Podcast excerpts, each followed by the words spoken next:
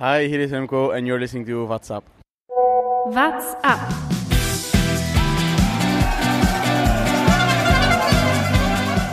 Bis zum Tretlager quasi im Wasser standen. Ich esse auch und zwar äh, genügend. Uh, we just do our best. We, we enjoy the bike.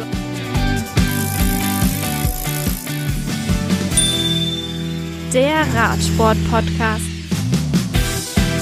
Die Schwimm-WM ist vorüber. Nee, ging um, Radsport ging's, oder? Ja, dann kommt man leicht durcheinander mit diesem vielen Wasser.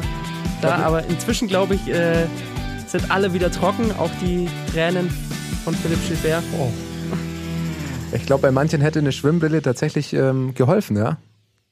Es war vor allem lustig auch, wie sie gestern immer die Brillen teilweise abgenommen haben, dann haben sie wieder einen Helm reingesteckt. Äh, Remco Evenepoel hatte sie zeitlich, äh, zwischenzeitlich mal mit den Trägern, Brillenträgern quasi im Mund und alles. Ähm, ja, es war dann mehr ein Regenverhinderer und mehr eine Windschutzscheibe quasi ähm, als Sonnenschutz oder sonst was. Natürlich ging es aber trotzdem nicht um Schwimmen, sondern um Radsport. Die WM in Yorkshire ist vorbei und darüber wollen wir natürlich sprechen. Heute nur zu zweit, denn der Kollege Jonas Bayer hat sich einfach mal nach der WM in den Urlaub verpisst. Der Assi. Aber Thomas, du bist wenigstens im Studio mit hier. Selbstverständlich mit Lukas Bergmann. Guten Tag zur neuen WhatsApp-Folge zur WM-Rückschau. Ganz frisch natürlich das Rennen vom Sonntag. Das ist das Frischeste, das sind die frischesten Eindrücke. Fangen wir damit an. Wir haben einen Sieger, den so wenige erwartet hatten. einen ganz jungen. Nennen wir es beim Namen. Wir haben keine Ahnung von Rad. Wir, nur sagen wir es so. Wir sollten niemals wetten. Wir sollten niemals äh, auf Rad, Radrennen Geld setzen oder irgendwas. Haben wir nicht in der letzten Folge circa 25 Namen in den Mund genommen? Ähm, und den, der es am Ende gewonnen hat, nicht. Ja, es ist Mats Petersen. Ich glaube, den hatte aber auch keiner auf der Rechnung. Ein ganz junger Däne, 23 Jahre alt, fährt für Dreck Segafredo und hat gestern mal gezeigt, dass mit ihm in der Zukunft auch zu rechnen sein wird. Sicherlich, bisschen hat er profitiert von, den, von der Rennkonstellation am Ende. Das war ein Wahnsinnsrennen. Also ganz komisch, äh, verrückt. Das war ja das alles, alles drin irgendwie. Man weiß gar nicht, wo man anfangen soll. Fangen wir mal beim Wetter an, oder? Ganz, ganz vorne. Ja. Also es wurde auf jeden Fall schon mal kürzer gefahren, als äh, geplant war. Eigentlich waren ja mal 285 Kilometer geplant. Ähm, mit neutralen Kilometern und so weiter wären es sogar noch mehr gewesen. Aber Dann am Ende waren es nur noch 260. Ah ja, auch noch irre viel, aber es konnten einfach Passagen nicht befahren werden. Ähm, ich frage mich, wie die ausgesehen haben, wenn, wenn das, die, die befahren werden konnten, schon im Endeffekt dann so gewirkt haben. Ja, ich habe heute auch eine Zusammenfassung gesehen, wo nur gesagt wurde, es wurden ganz viele Straßen gesperrt und die Route umgeleitet, damit Passagen wie diese nicht so oft vorkommen quasi, wo es ja so, wirklich okay. bis zum Tretlager quasi im Wasser standen. Also das war ja, das war ja Wahnsinn. Also Da gab es ja sogar dann äh, Leute, die mit gelben Fahnen quasi gewunken haben, hier langsam fahren, hier ist Ja. wirklich Aquaplaning gefahren. ja, oder hier in die Mitte fahren, weil rechts und links kann man nicht fahren oder sonst. Also es war wirklich, wirklich, Land wirklich unter. krass. Was ist los mit den Briten? Ja, vor allem Warum nicht haben nur die so Regen, viel Regen? Nicht nur Regen, es waren ja auch noch 10 Grad und dann auch noch windig, äh, relativ windig. Das heißt, das maximal unangenehme, glaube ich, zum Fahrradfahren. Also auch tatsächlich, es sind ja, kann man auch schon mal vorwegnehmen, ähm, bevor wir das Rennen chronologisch machen, ganz viele Fahrer nach und nach ausgestie- ausgestiegen. Es ist ein brutales Ausscheidungsrennen geworden, auch große Namen. Und die sahen alle aus, wie die vom Rad gestiegen sind. Äh, Nils Pollitt habe ich, äh, und der ist noch zu Ende gefahren, ja. Der war komplett weiß im Gesicht. Du hast richtig gesehen, bestimmt auch unterkühlt, wahrscheinlich triefend nass mehrere Stunden lang. Also ich glaube, das war wirklich so maximal, eigentlich macht es keinen Spaß, was wir hier machen. Vor, ich glaube, zwei, drei Folgen oder sowas hat der Kollege Jonas Bayer noch gesagt, er, er findet es eigentlich toll, dass bei, bei Regen die Leute trotzdem Rad fahren. Das ist wenigstens noch realer Sport. Ich glaube, das gestern war eine Nummer zu real.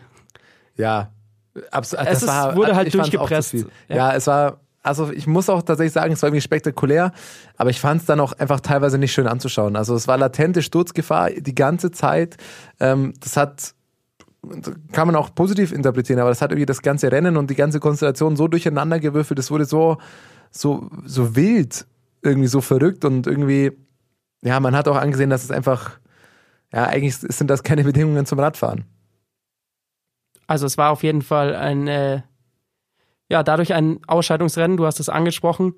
einige sind äh, ausgestiegen. Als erstes war es das Flugzeug, das uns TV-Bilder bringen dir, sollte. stell dir vor, es ist WM und keiner kann zuschauen.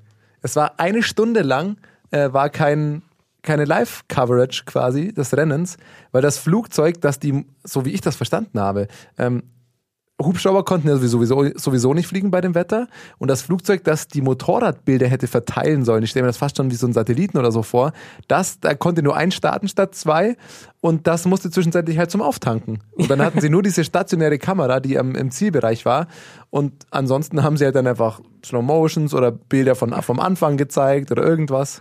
Das war also auch Vogelwild. Es ist die WM und du kannst nicht zuschauen, eine Stunde lang und dann kam man wieder und oh, was ist jetzt eigentlich passiert? Ah ja, okay.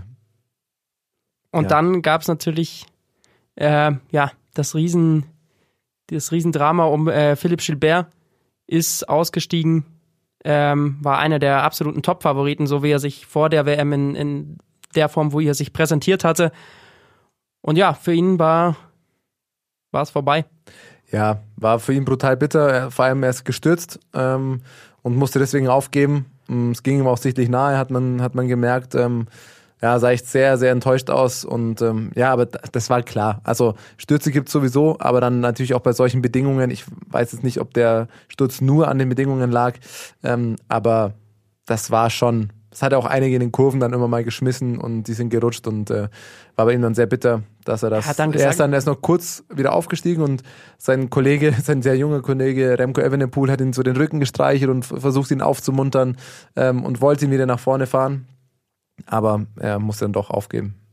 Ja, er hat auch danach gesagt, ähm, das war natürlich ein Riesentraum nochmal von ihm, ähm, bei dieser WM Gas zu geben. So hat er sich auch darauf vorbereitet gehabt. Äh, aber es war dann auch einfach viel zu kalt, hat er gesagt. Er hat, konnte einfach nicht mehr. Also das waren wirklich extreme Bedingungen, wie ich sie beim Radfahren bisher noch selten gesehen habe, wenn die Fahrer wirklich so sehr an ihre Grenzen kommen. Ja. Nicht mehr schön. Es sind einige Weltmeister ausgestiegen, also Gilbert schon ein bisschen länger her, aber auch der bis gestern amtierende Weltmeister Valverde äh, nicht zu Ende gefahren. Ähm, es sind einige nach und nach einfach ausgestiegen. Wirklich große Namen. Das war. Es waren, wie war viel waren es? Ich glaube, es waren nur rund um die 40 Fahrer, die äh, am Ende überhaupt ins Ziel gefahren sind.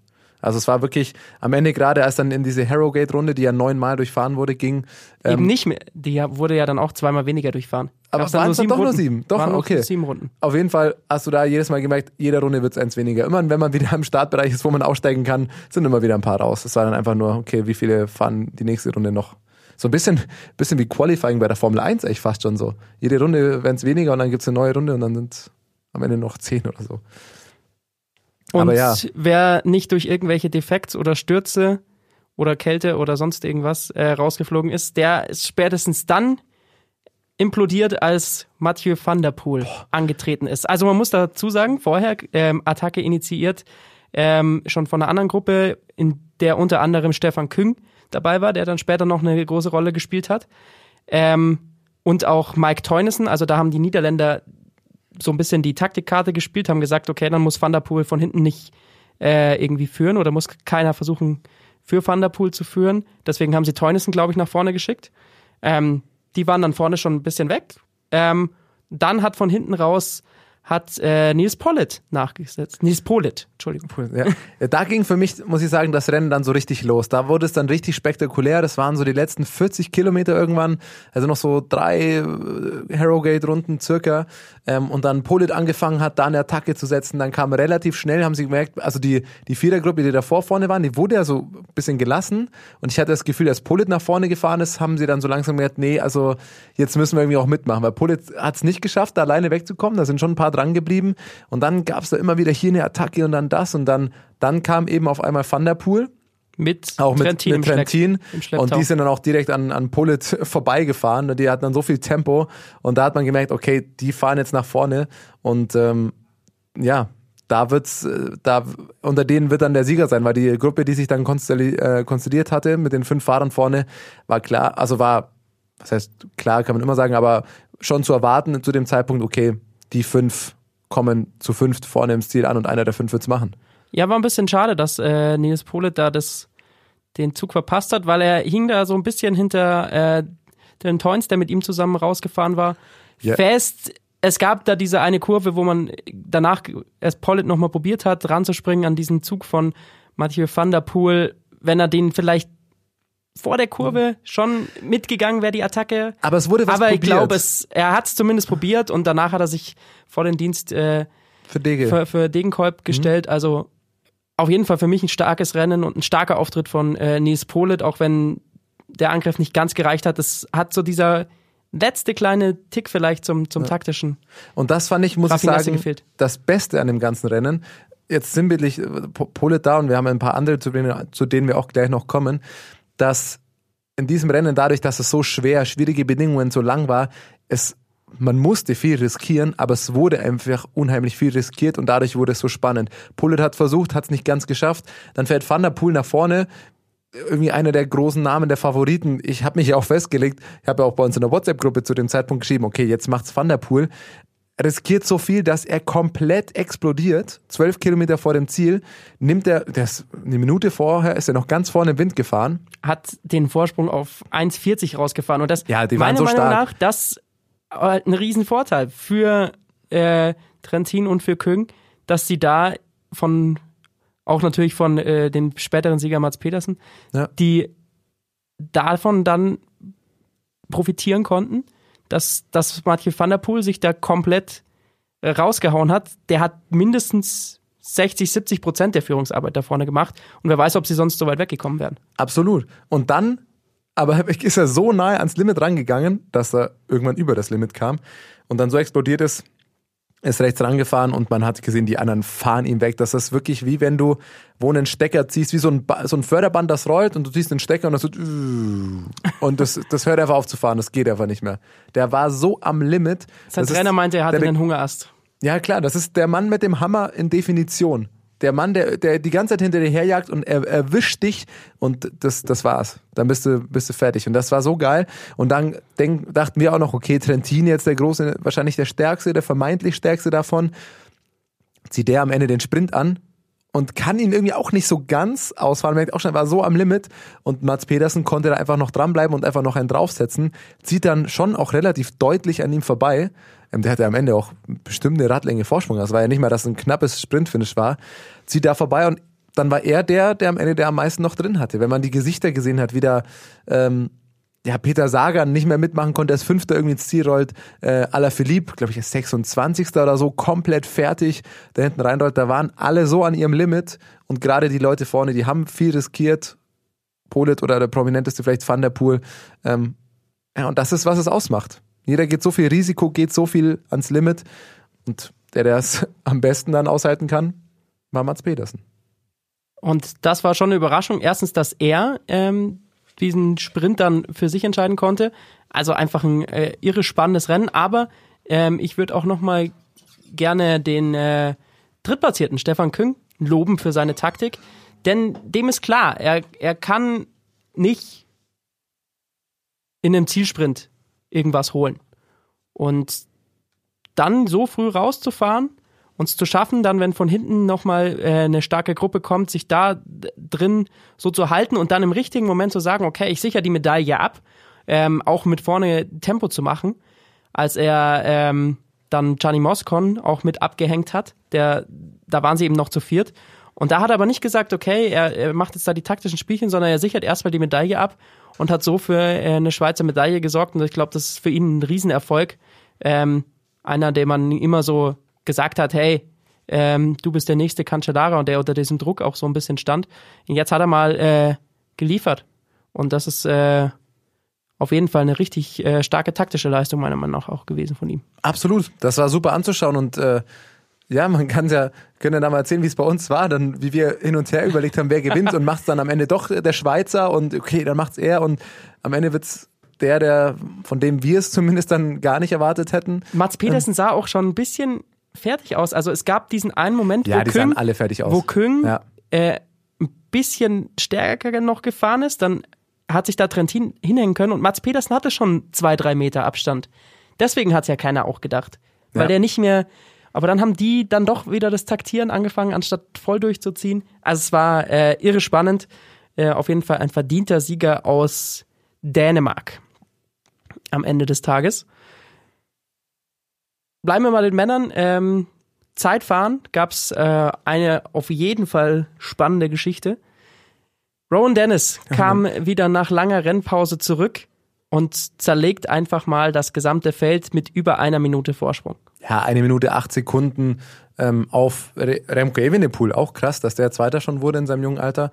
Ähm, aber ja, Rowan Dennis hat gezeigt, ähm, ja, der hat jetzt lange, lange Pause, hat genau das ist seine Disziplin und wie viel wurde mit ihm gesprochen, irgendwie kritisch und ich glaube, für ihn war das einfach nur, ich zeig's euch nochmal allen. Und ähm, das hat er eindrucksvoll getan. In der, einem nicht gebrandeten Rad da unterwegs gewesen. Ähm, und äh, also er hat zumindest, ja, wer- sich gut mit den auskennt, hat erkannt, welches es war.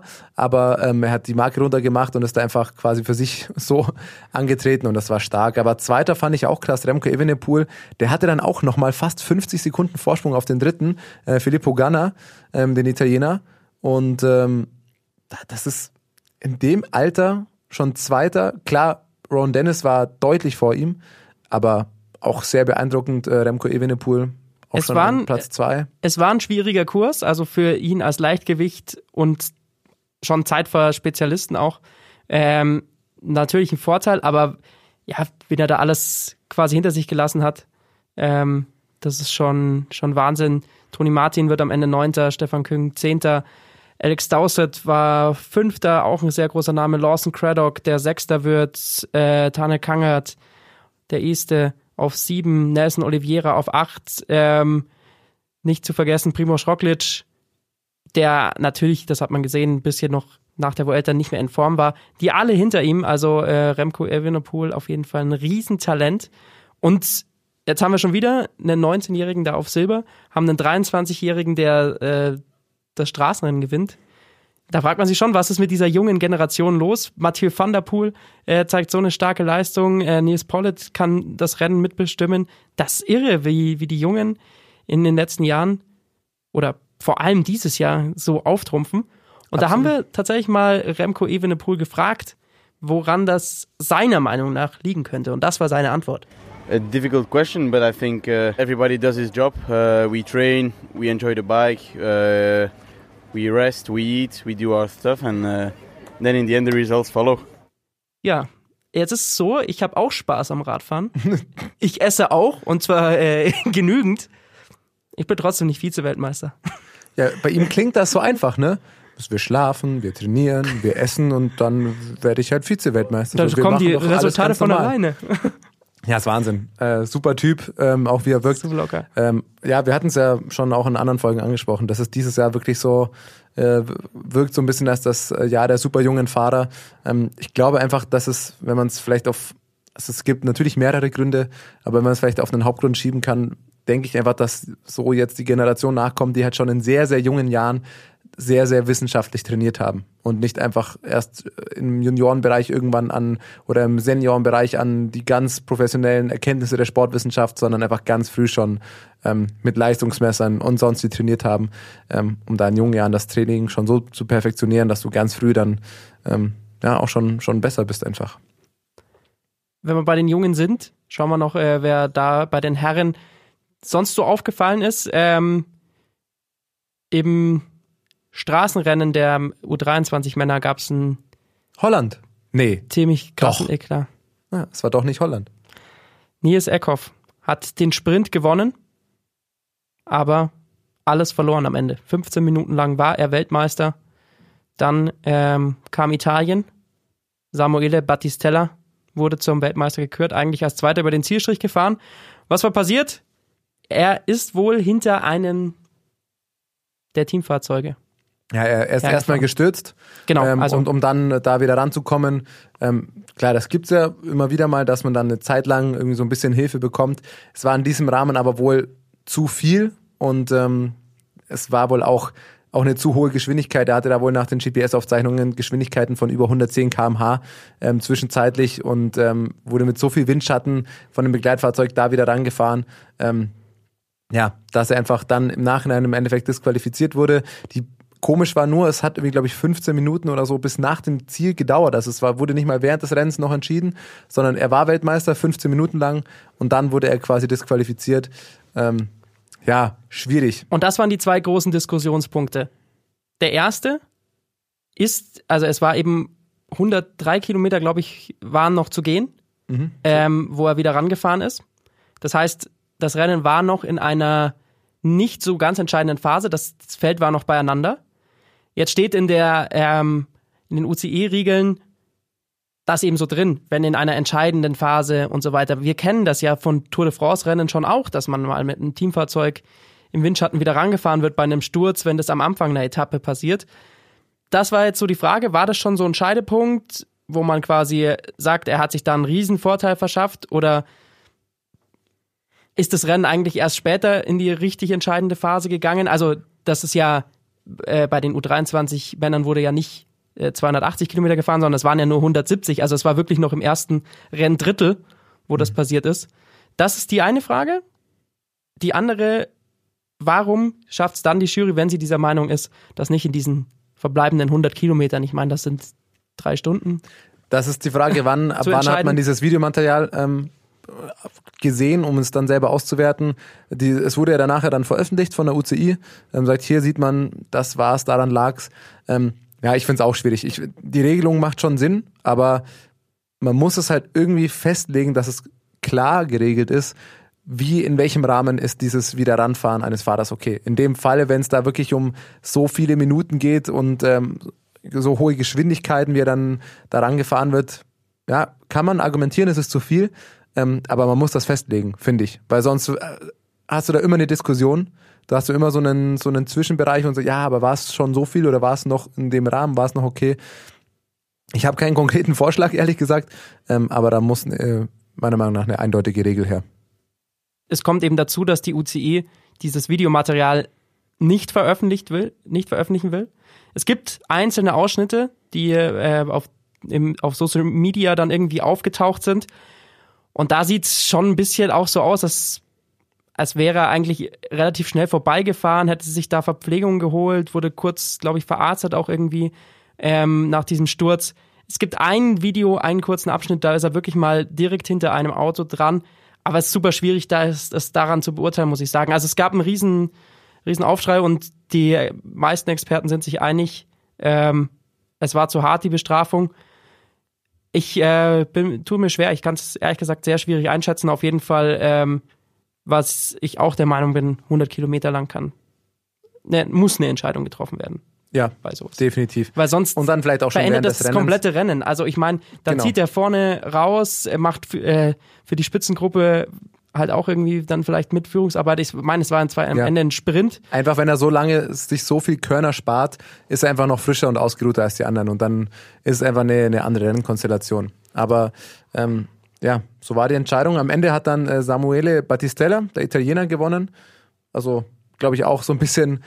Das, das Problem ist ja einfach, dass es um den Sieg da ging, nicht um den Zehnplatzierten, der dann rausgenommen wurde, sondern der Sieger und 15 Minuten nach dem Rennen. Das heißt, der Italiener, der jetzt äh, Junioren-Weltmeister ist, hat 15 Minuten, er hat nicht dieses Gefühl bekommen, ich fahre über die Ziellinie und freue mich jetzt und darf mich Weltmeister nennen, sondern so ein bisschen rückwirkend erklärt. Ja, hat einen Beigeschmack. U23 übrigens, nicht, nicht Junioren. Ähm, ja, U23. U23. genau. Und ähm, ja, aus deutscher Sicht kann man noch sagen, ähm, die besten Deutschen auf Platz 2 und 5, Georg Zimmermann, ähm, Auf Platz 12 und äh, 12 und 15. Es Sorry, gab ja. keine Medaille, Nein, nein, leider. nein. Platz 12 und 15, genau. Ähm, und Jonas Rutsch, 15. Jonas Rutsch, der hatte eine ganz gute Woche. Wir haben in der letzten Folge angesprochen, am Wochenende davor noch die Bundesliga im letzten Rennen dann doch noch gewonnen, Radbundesliga und dann schön zur WM.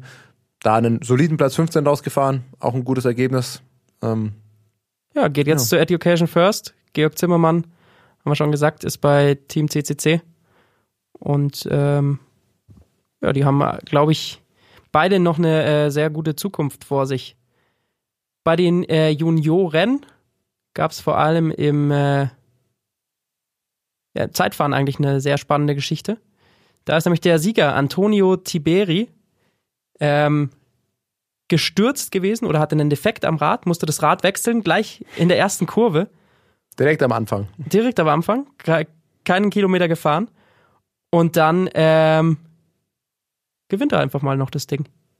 Fährt in 27 Kilometern dann trotzdem noch einen Vorsprung von sieben Sekunden raus. Ähm, der Mann ist auf jeden Fall einer, den man sich für die Zukunft merken kann. Es ist kein Remco Evenepoel, glaube ich, der letztes Jahr alles dominiert hat bei den Junioren, noch in Innsbruck. Ähm, so stark, glaube ich, kann man Antonio Tiberi noch nicht einschätzen, aber auf jeden Fall einer, der, den man sich merken sollte. Und auch aus deutscher Sicht äh, Marco Brenner, der in diesem Junioren-Einzelzeitfahren äh, die Bronzemedaille gewonnen hat. Also auf Platz 5 noch Michael Hessmann. Also um den deutschen Radsport-Nachwuchs braucht man sich, glaube ich, wenig Sorgen machen. Absolut. Was ich auch noch krass fand bei der WM, weil wir gerade angesprochen haben, Jonas Rutsch, der ein neues Team hat, das hat Trexiger Fredo auch ganz geschickt gemacht. Die haben sich einfach während der WM haben sie zwei ähm, neue Fahrer, ähm, also sie haben sie wahrscheinlich schon vorher mit denen verhandelt, aber da wurden die neuen Verträge ähm, äh, offiziell und das ist einfach der Straßen- und der ähm, Zeitfahr-Junioren-Weltmeister. Den haben sich einfach mal schön ähm, geschnappt. Das ist natürlich eine gute Woche für die zu sagen, hey, die beiden sind Weltmeister geworden, fahren ab 2020 oder 21. Ähm, bei uns im Team und am Ende kam auch noch dann der Weltmeister auf deren, ähm, ja, aus ihrem Team. Also ganz gute Woche eigentlich für die Kollegen. Definitiv. Wir waren fast ein bisschen überrascht, dass Ja. es gewonnen hat. Das, oh, das fand ich sehr gut. Das, die haben nämlich diesen Weltmeistertitel äh, von ähm, Mats Pedersen, haben sie auf Instagram so so, wow, wow, What? what, did you just do? We can't believe it oder unbelievable. So, so selbst, als wären sie selbst überrascht. So, hey, wie, wie, wie hast du das gemacht? So, Also, was machst du da mit unserem Rad? Ja. Warum machst du das bei uns sonst nicht? ja, das äh, fand ich auch ganz War halt tatsächlich auch sein erster ganz großer Sieg, muss Ja. man ganz klar dazu sagen. Ähm, bevor wir zu den Frauen schauen, schauen wir doch mal auf die Highlights dieser WM, die vielleicht so ein bisschen abseits des Trubels passiert sind. Ausreißer und Ausrutscher. Der Ausrutscher Boah, da kommen mir die Tränen und die Gänsehaut. Das war wirklich, ist tatsächlich auch ähm, beim, war das U23 oder Junioren? äh, das müsste, das war ein Juniorenrennen. Das war bei den Junioren, ne? Das war, ja, ein weinender Kolumbianer. Es, war, es sieht wirklich bitter aus. Also nachvollziehbar. German äh, Dario Gomez Becerra ähm, heißt der 18-jährige äh, Radfahrer aus Kolumbien. Hatte einen Defekt am Hinterrad und steht da zwei Minuten am Streckenrand und winkt und die Fahrzeuge fahren an ihm vorbei und er sucht nach einem Materialwagen. Anscheinend war kein neutraler Materialwagen dabei, der ihm helfen konnte und auch sein Team-Materialwagen äh, Materialwagen war zu weit weg. Aber wenn man sich das anschaut, wie viele Autos da an ihm vorbeifahren und wie er immer wieder winkt und immer wieder aufsteht, bis zwei Minuten lang er ihm die Tränen runterlaufen und er ist einsieht, sich einfach nur noch ins Gras sitzt und den Kopf in seinen Armen versteckt, ähm, weil er so, ja, weil er sagt, er, klar, bereitet sich das ganze Jahr auf die WM vor und dann durch so einen Defekt äh, sind so die Emotionen mit ihm durchgekommen. Vor allem in so jungen Jahren hast du auch noch nicht diese riesen Sponsorenverträge. Ich kann mir schon vorstellen, dass das für ihn jetzt auch nicht so einfach war, einfach da nach äh, von Kolumbien nach Yorkshire Klar. zu reisen für so eine Weltmeisterschaft. Also da hat er bestimmt äh, irgendwie einiges in die Wege leiten müssen. Und äh, ja, ist schon heftig, dann, dann das mit angucken zu müssen. Aber ja, ist dann schon bitter, wenn der Materialwagen da zu weit Ja. weg ist. Was ist Ja. da los? Also kann, er, kann er nicht irgendwie, wenn er das mitkriegt, muss er doch irgendwie warten? Die sind doch mit Funk bestimmt verbunden. ja, es am ist- Ende ist er mit 17 Minuten Rückstand 60. geworden. Er hat es noch zu Ende gefahren. Ja. Also das ist äh, Wahnsinn. spirit. Das ist auf jeden Fall ein sehr starker Spirit. Aber auf jeden Fall, ja, ein Ausrutscher, dass da der Materialwagen nicht um die Ecke war. Ausreißer, für mich eine äh, besondere Geschichte, die man öfters gesehen hat. Nils Polle zum Beispiel hat es äh, auch gemacht. Der, äh, die Selbsthilfegruppe, wenn man einen Raddefekt hat. Einfach mal ausklicken aus dem Pedal Und und dem hinten, hinten gegen die Schaltung treten, Ja. äh, wenn der Wechsler kaputt ist. Das ist stark.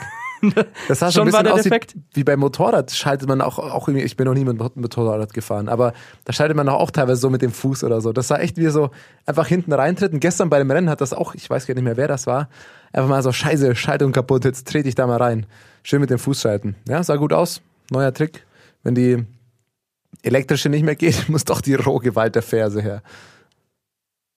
Und ähm, der zweite Ausrutscher ist dann tatsächlich gestern nach dem, oder war es dann heute, äh, am Montag nach dem äh, Weltmeisterrennen der Herren passiert, auf Social Media. Remco Evenepoel ähm, versucht, Ausreißer, Ausreißer, habe ich Ausrutscher ja, gesagt. Entschuldigung. Natürlich ein Ausreißer. Bei Remco sind es meistens Ausreißer. er, er hat sich nochmal geäußert zu einem seiner großen Vorbilder, Philipp Gilbert, der, wie wir gesagt haben, ja ausgeschieden ist. Remco ist dann direkt zu ihm hin, hat ihn da schon versucht zu trösten und hat heute auch nochmal geschrieben, hey, äh, Kopf hoch, Junge, ich habe nochmal wirklich alles gegeben, super schade. Ich wollte dich unbedingt nochmal ranfahren. Äh, fand ich eine super, super schöne Geste. Ja, ja man muss sich das vorstellen. Äh, Gilbert, Weltmeister 2012, da war Remco zwölf Jahre alt, der ist Jahrgang 2000. Ähm, das ist wahrscheinlich, seit der irgendwie Rad verfolgt, seit er da dabei ist, sein Riesenvorbild, kommt da immer näher ran, kann, Gilberts Karriere wird nicht mehr ewig gehen, ähm, kann nochmal mit ihm fahren, hat ein super Jahr gehabt, ähm, hat keine Ambition bei diesem Rennen für sich speziell, sondern ist der Helfer von Gilbert. Das ist, ich kann mir das schon vorstellen als Jungfahrer, das muss doch eine unheimliche Motivation sein, quasi mit deinem Hero, für dein Hero so zu fahren. Und dann stürzt dein Hero und der der fällt und man hat ja gesehen, wie er ihn versucht hat aufzubauen, ihn, komm, komm, wir fahren nicht wieder ran und äh, alles versucht hat. Ähm, ja, super, super Geste irgendwie und das, ich nehme ihm das auch ab, dass ihm das wirklich nahe geht, dass sein Kollege da ausgeschieden ist und dass das, dass es ihm auch wehtut, dass er ihm nicht helfen konnte irgendwie.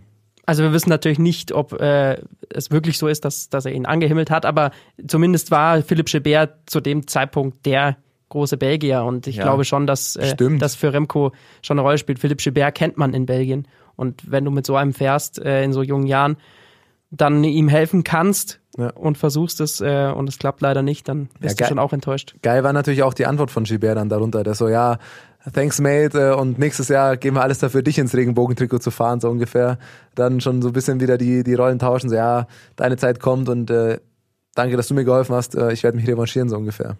Also auf jeden Fall eine, eine schöne Geschichte. Nächstes Jahr fahren sie ja dann wahrscheinlich nicht mehr zusammen. Leider, weil Remco wird bei Quickstep bleiben, also im belgischen Team natürlich bei der Weltmeisterschaft dann schon in der Schweiz, aber äh, bei Quickstep fahren sie, bei der Koenig Quickstep fahren sie eben nicht mehr zusammen. Ähm, da sind sie getrennt dann.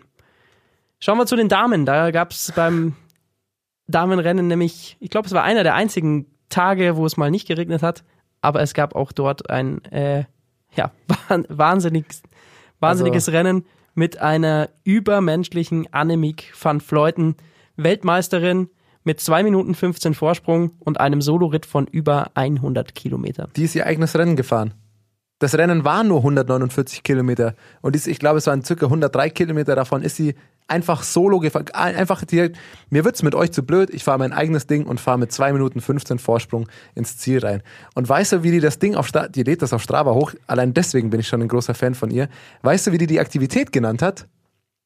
Worlds Yorkshire 100k Solo Smiley. Das ist so, ich wenn ich sowas hochlade mit so einem Smiley, so locker flockig schreibe, dann meine ich meine Kaffeeausfahrt zum See und poste noch ein Foto vom Eis, von der Kugel Eis und wie ich meinen keine Ahnung, meine Beine ins Wasser strecke. So la la la la la. Schön 100 Kilometer Solo gefahren, die, bin Weltmeister. Haha. Die hat sich wahrscheinlich Wahnsinn. einfach die Tipps von, von Remco geholt. Schlafen, essen und einfach Spaß haben. Einfach Spaß Enjoy haben. the bike. ja, das ist, das ist Wahnsinn. Ja. Dann kommen die Ergebnisse von ganz alleine. Ja, ähm, wenn du es auf Strava hochgeladen hast, hast du bestimmt ein paar Daten dazu, oder? Ich, ich habe einiges. Ich habe natürlich alles offen. Stravazen.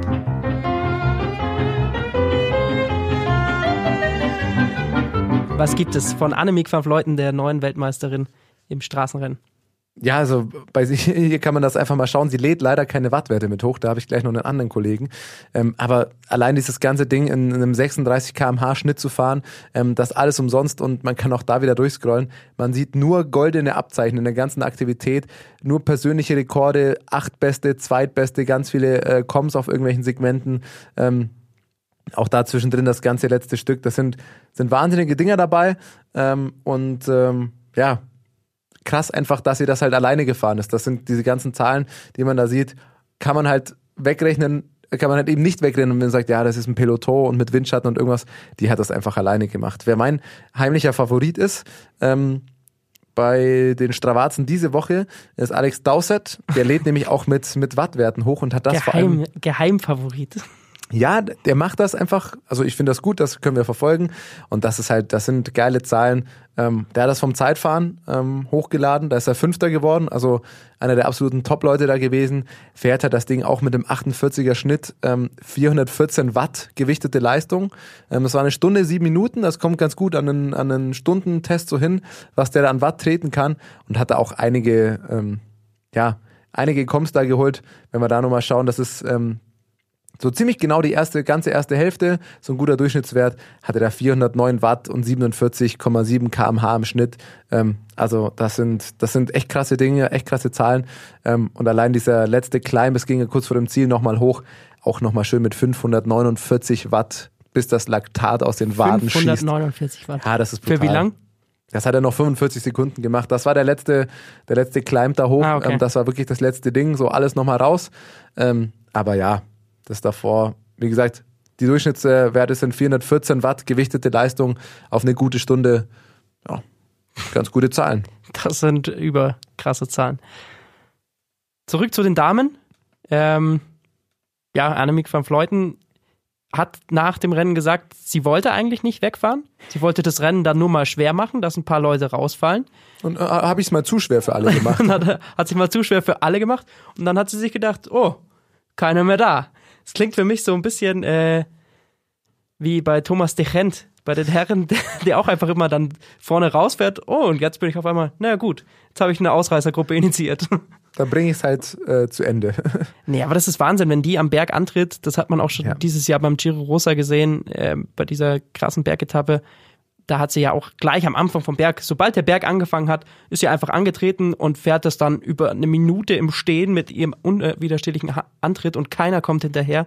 Und so war es auch da wieder. Über die Kuppe hinweg hatte sie schon so viel Vorsprung. Und dann muss ich aber sagen, hatte sie schon ein bisschen davon profitiert. Ich meine, 100 Kilometer, das musst du dann erstmal ähm, im Flachen, beziehungsweise halbweg Flachen, auf dieser Harrogate-Runde gab es ja auch genug Höhenmeter immer wieder, musst du es erstmal halten. Aber die da hinten, die dann in dieser Gruppe waren, wo unter anderem äh, Clara Koppenburg dabei war, die Deutsche, die ein sehr gutes Rennen gezeigt hat, haben sich dann angefangen zu zerfleischen. Ähm, gegenseitig haben 60, 50 Kilometer vor dem Ziel angefangen zu attackieren, was ich nicht verstanden habe. Ja, aber ja, das kam ihr na- natürlich zugute, ähm, Annemiek van Vleuten, ähm, aber natürlich halt auch mit der Hilfe. Du hast jetzt, sie hatte noch Anna van der Breggen dabei, die wird am Ende Zweite ähm, und die hat natürlich auch diese Verfolgergruppe, konnte sie natürlich auch so ein bisschen äh, mitbestimmen. Kontrollieren, ja. Genau, und dann hast du halt diese niederländische Doppelspitze, eine fährt vorne weg, die andere schaut, dass die Verfolgergruppe sich so ein bisschen zerfleischt. Die haben die nach und nach, sind ja immer ähm, weiter auseinandergefahren, waren eine siebenköpfige Verfolgergruppe da. Ähm, ja, dann wird die zweite Holländerin äh, mit zwei, äh, dann auch mit 13 Sekunden Vorsprung ähm, auf die dritte noch zweite. Also das zeigt mal wieder die, die niederländische Dominanz da im Radsport auf Platz 6, Marianne Voss. Ähm, Das also, war, das war eben das Krasse, dass sie das so ausspielen konnten. Also wir haben es in der im Vorbericht so ein bisschen schon vermutet gehabt, dass sie sich irgendwas da auslecken. Aber ich glaube, ab dem Zeitpunkt, wo Annemiek van Vleuten dann gemerkt hat, okay, sie ist jetzt auch weg, kam bestimmt auch die Ansage, okay, dann machen wir das jetzt so. Wir lassen die vorne. Wir haben zur Not noch Marianne Voss, die in einer absoluten Überform ist. Wir haben noch Anna van der Breggen.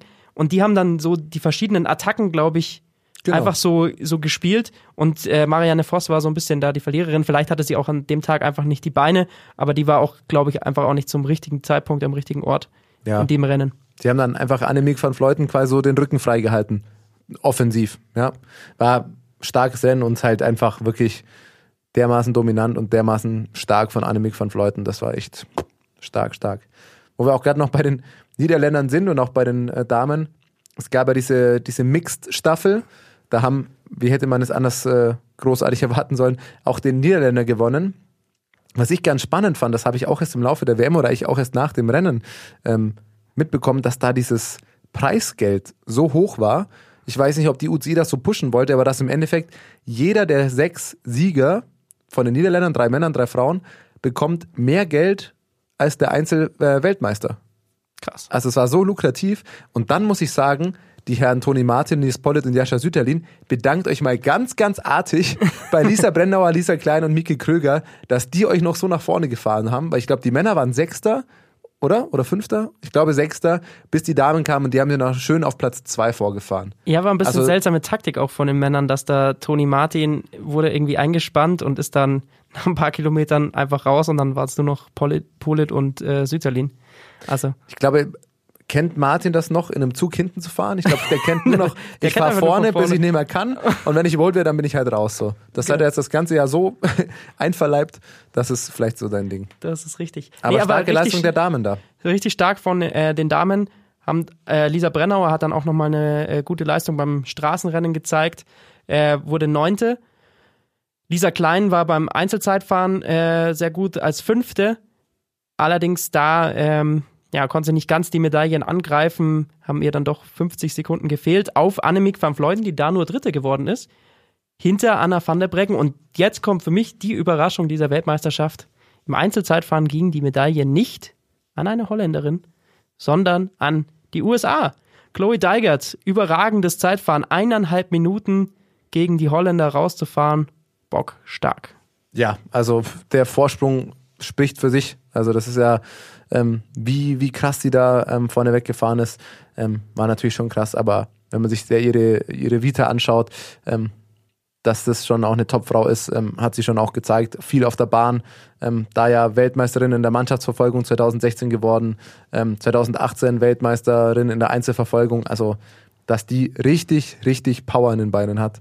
22 Jahre auch erst alt, also das ist wirklich Ja. auch eine super Nachwuchsathletin, die vielleicht in Zukunft so ein bisschen diese ja, Dominanz der Niederländer zumindest ansatzweise zerstören kann. Ja, ja, kommt im Endeffekt von der Bahn und ähm, ist die perfekte Zeitfahrerin. Also das kann sie Watt rausballern, ähm, bis es brennt.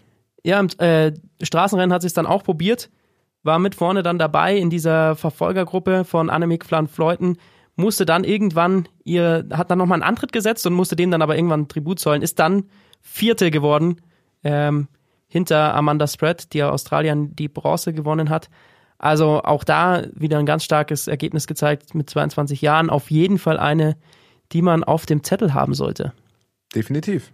für die kommenden Jahre. Ja, das waren die Ergebnisse so von der WM. Was ist, was bleibt sonst hängen von dieser, dieser ganzen Woche? Die USA hat drei Goldene geholt, Gewinn im Medaillenspiegel, ja. hat, haben auch äh, so einige starke Nachwuchsleute vor Niederlande und Italien. Ähm, das sind die bekannten Radsportnationen.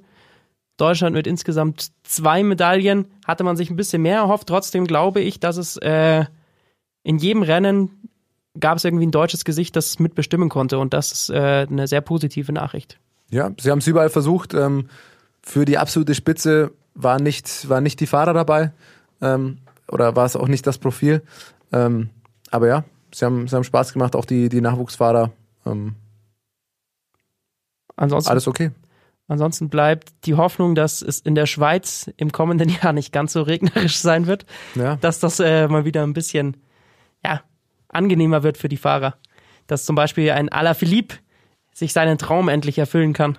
Vom Weltmeistertitel Er hat vor der WM ja gesagt, er will unbedingt mal dieses Regenbogentrikot. Das ist, wäre sein größtes Ziel im Radsport.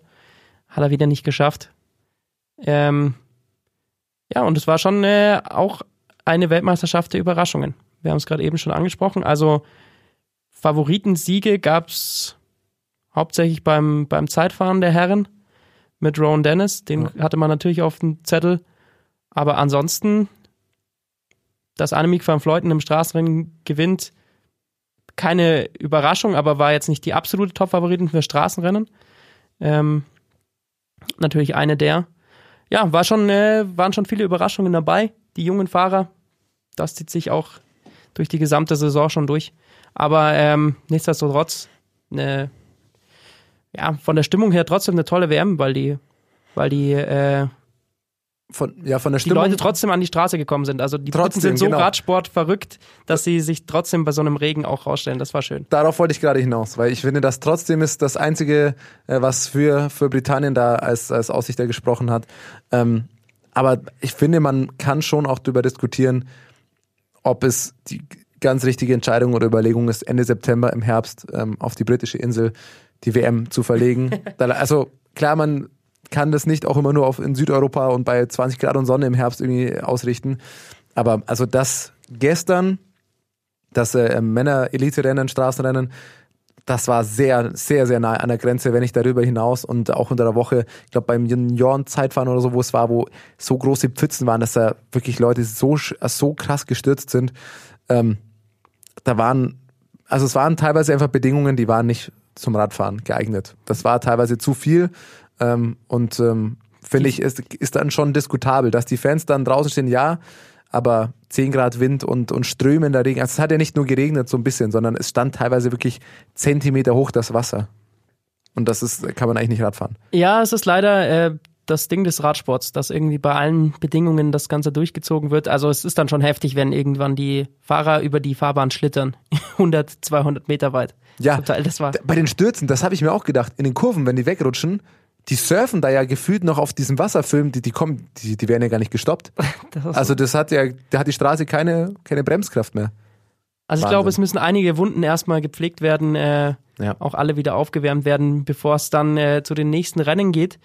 Was steht noch so an in diesem Jahr an, an großen Ganz kurz noch, ganz ja? kurz noch zur, zur WM, ähm, weil wir jetzt schon über die Engländer und Britannien und die WM da gesprochen haben. Einer hat ja gefehlt, dein Favorit. Garen Thomas. Nicht, dass wir den vergessen. Ich, Darf ich ganz kurz die Geschichte ja? erzählen? Okay. Äh, wer, den, wer die letzte Folge von uns nicht gehört hat, äh, ganz kurze äh, Reminder. Also meine, mein großer Favorit fürs Zeitfahren war tatsächlich Garen Thomas. Ich dachte, hier heim, heimisches Zeitfahren, das äh, da hat er sich nochmal voll drauf vorbereitet, gibt ordentlich Gas. Weißt du, was sich dachte? Eine Stunde, hm, nachdem Bier. wir die Folge rausgebracht haben, sagt er ab. Ja, fühlt sich nicht so in Form und äh, dementsprechend hat es dann sein lassen mit dem Zeitfahren. Er wollte im äh, Straßenrennen antreten. Ich habe ihn gestern kein einziges Mal entdeckt, glaube ich. Nee, er, weißt du, wo ich ihn entdeckt habe? Heute auf Instagram. Er hat ein Foto von einem Bier gepostet und hat geschrieben, Off-Season starts now. Da frage ich mich, ja, ne, wie jetzt? Was hast du die letzten Wochen gemacht? Also, ich finde ihn ja cool, aber was hast du die letzten Wochen gemacht, außer gegessen und getrunken? So, äh, ja, da dachte sie wahrscheinlich auch vor der WM so, mm, oh, lecker. Das schmeckt ja wieder gut. Und dann gemerkt, ups, ja. wenn man, wenn es so war wie letztes Jahr nach der, wieder in Topform sein. Nach der Tour de France letztes Jahr da auch äh, anscheinend ja gut erstmal ein Gewicht zugelegt.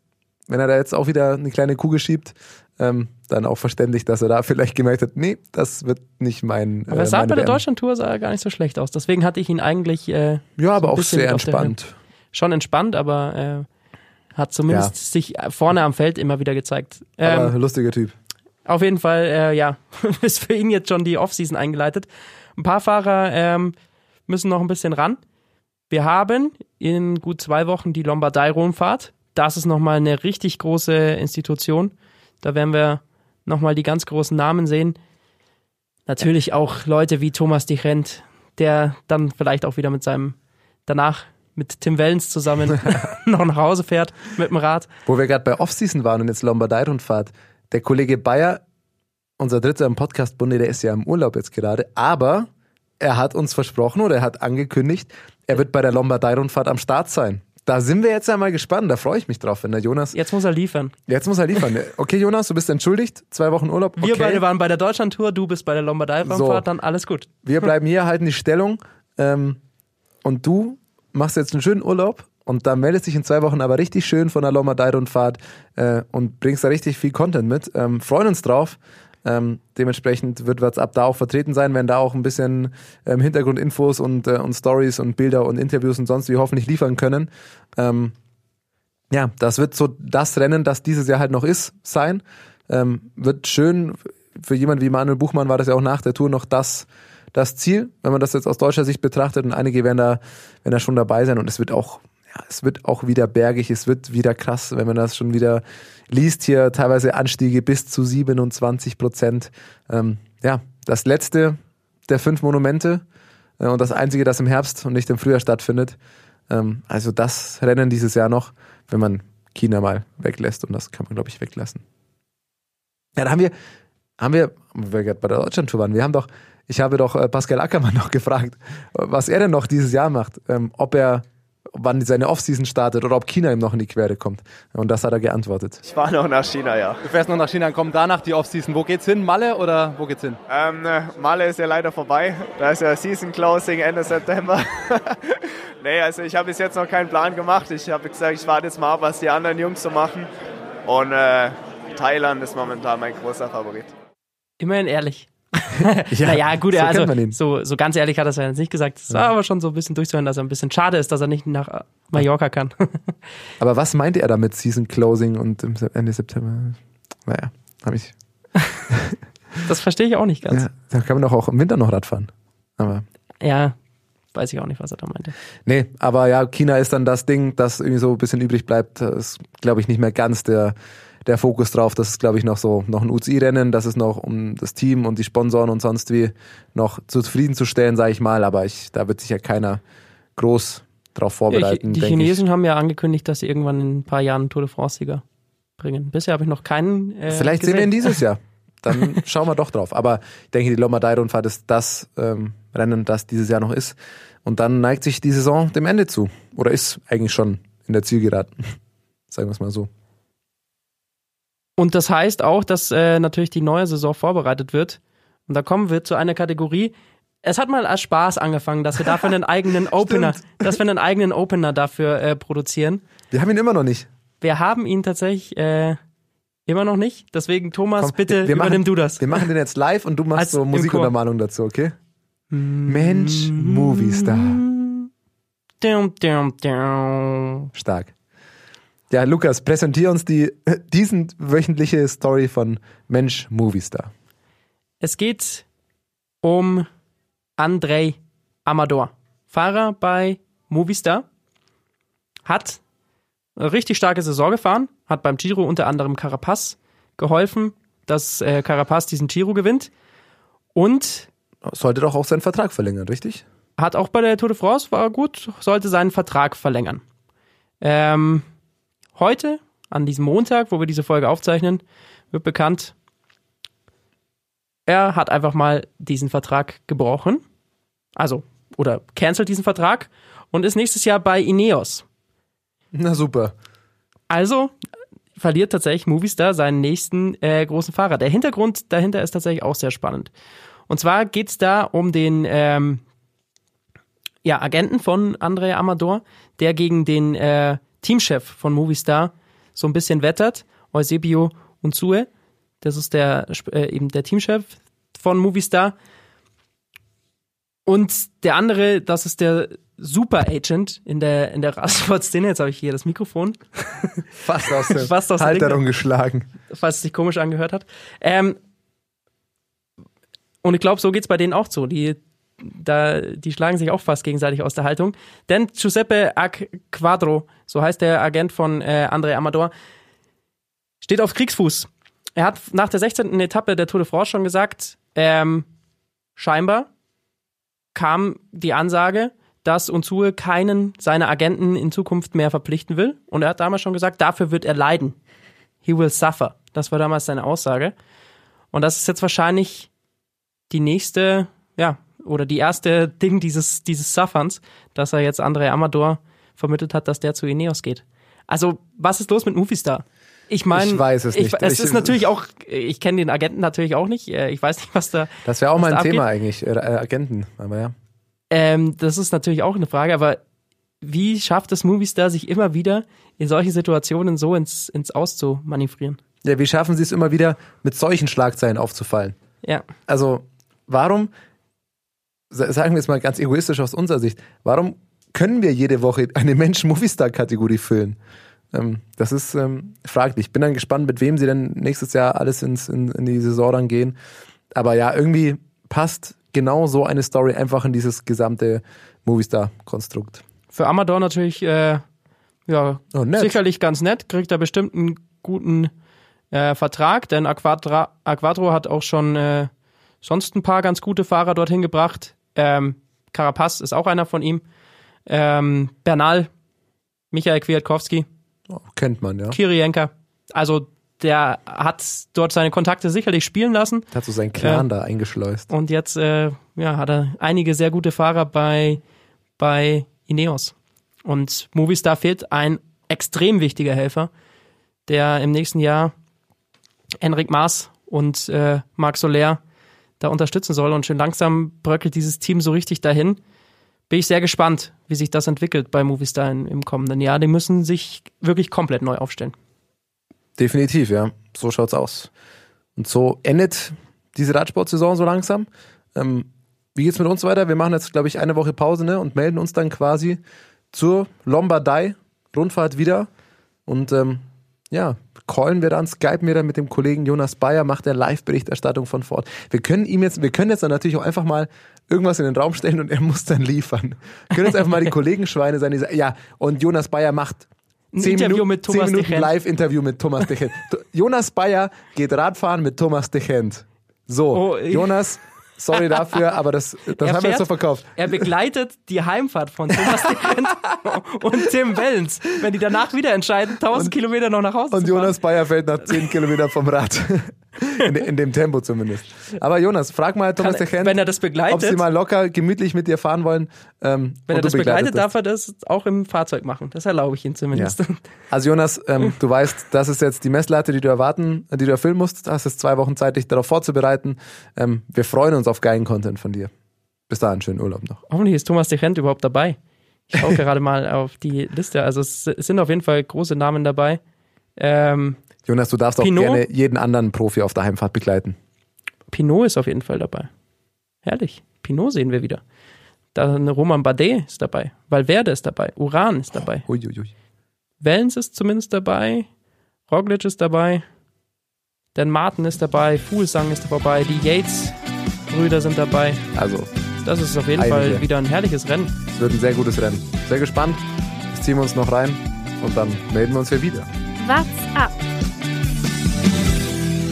Der Radsport-Podcast.